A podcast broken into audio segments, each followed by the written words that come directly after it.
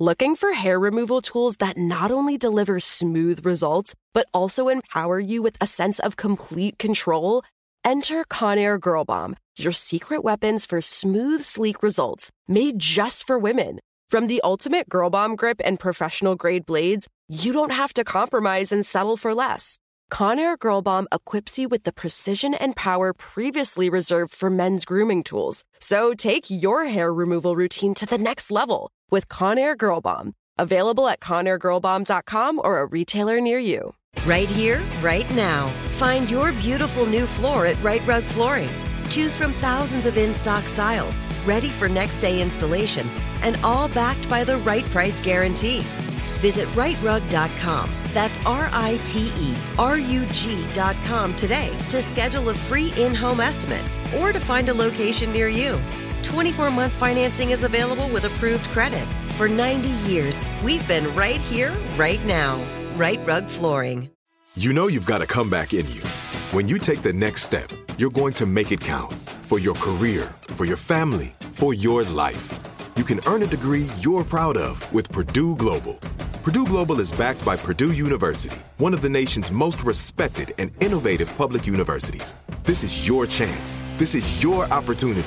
This is your comeback. Purdue Global, Purdue's online university for working adults. Start your comeback today at purdueglobal.edu.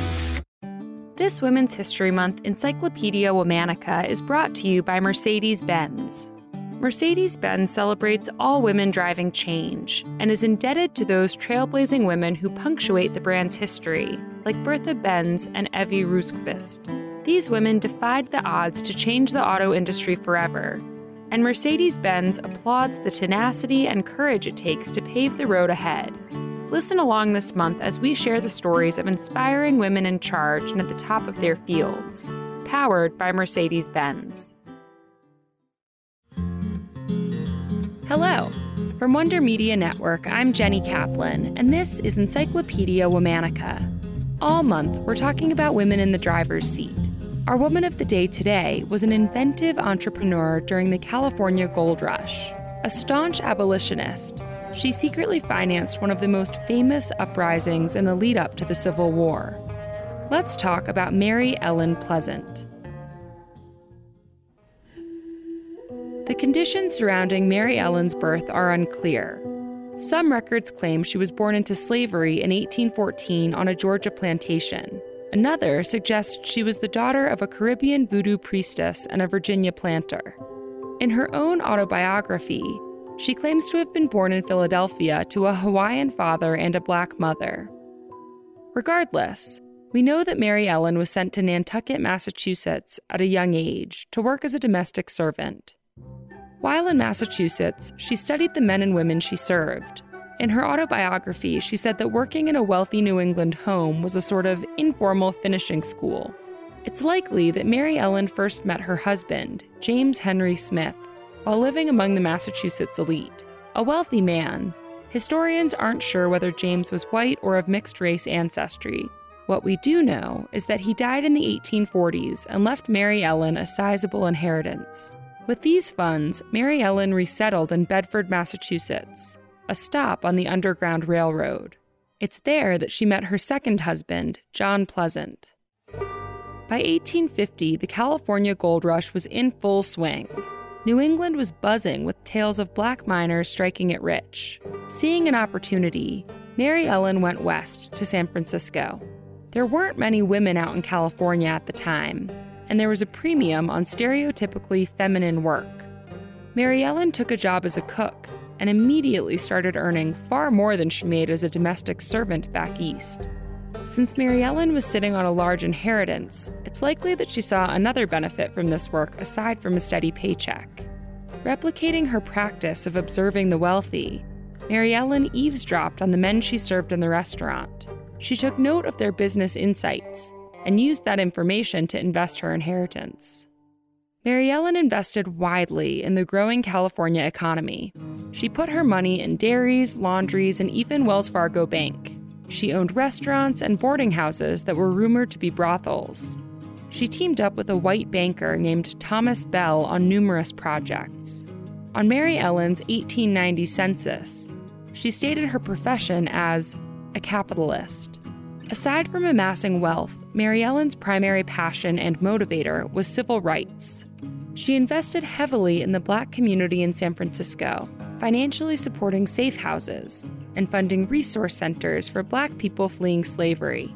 But her most significant contribution to the abolitionist movement was lost to history for many decades. In 1859, John Brown was hanged for murder, treason, and inciting a slave insurrection. He had led a raid on a federal armory in Harpers Ferry, West Virginia. He had hoped to use the armory's stockpile to lead an armed slave liberation movement. At least seven people were killed in the failed insurrection attempt. On the day of John Brown's hanging, there was a note in his pocket. It read The axe is laid at the foot of the tree.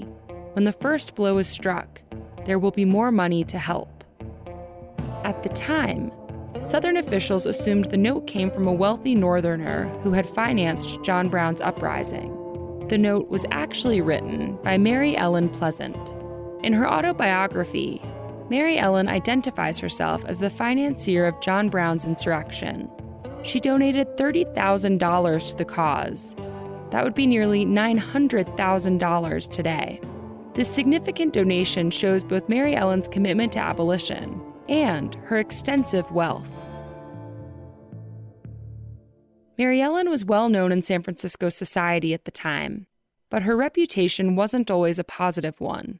Many were skeptical of a black woman who had managed to amass so much influence and financial success. Suspicions of Mary Ellen led to two very disparate interpretations of her rise to prominence. In one, she was painted as a black sorceress who bewitched men into giving up their money. In another, she was Mammy Pleasant, a docile Southern black woman loyal to her white friends. Both were attempts to diminish Mary Ellen's independence and shrewd business acumen. Mary Ellen's fortune took a turn for the worse when her business partner of many years, Thomas Bell, passed away. At the time of his death, Mary Ellen was in the midst of building a 30 room mansion in which she was meant to live alongside Thomas Bell and his family. When Thomas died, his widow took Mary Ellen to court and claimed that Mary Ellen had bewitched Thomas into giving up tens of thousands of dollars. The trial revealed that the house, as well as many of Mary Ellen's business ventures, were in Thomas Bell's name. That could be easily explained by the fact that it was far easier for a white man in the late 1800s to start a business or own property than it was for a black woman. But rumors started circulating that Mary Ellen had manipulated the family for her own gain. There was even a rumor that she had killed Thomas Bell. Despite evidence that Mary Ellen had personally paid for the construction of the mansion, the court ordered her to leave. They transferred full ownership to Thomas's widow, leaving Mary Ellen diminished and embarrassed. Mary Ellen spent her remaining years living with friends. Though never impoverished, she had fallen a considerable distance in both financial and social status. She passed away in 1904. The San Francisco Examiner ran her obituary with the headline Mammy Pleasant will work weird spells no more. Throughout her life, Mary Ellen's achievements were minimized. Her influential role as an abolitionist was tarnished by the impurities of some of her businesses. Her financial success was devalued on baseless, racist suspicions. In reality, Mary Ellen prospered and persevered at a time in which no one wanted to see her thrive. In 1965, Mary Ellen's dying wish was granted. Her tombstone was belatedly amended to include the inscription She was a friend of John Brown. All month, we're talking about women in the driver's seat. For more on why we're doing what we're doing, check out our newsletter, Womanica Weekly. Follow us on Facebook and Instagram at Encyclopedia Womanica. Special thanks to Liz Kaplan, my favorite sister and co creator. Talk to you tomorrow.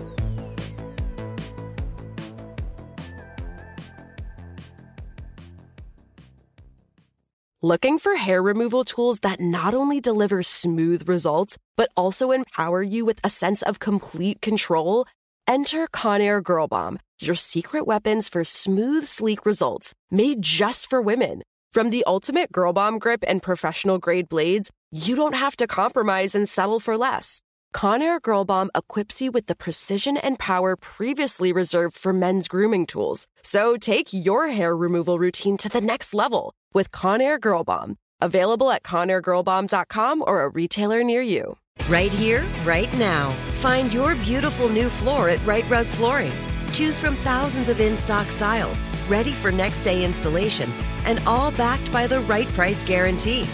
Visit riterug.com. That's R I T E R U G.com today to schedule a free in home estimate or to find a location near you. 24 month financing is available with approved credit. For 90 years, we've been right here, right now.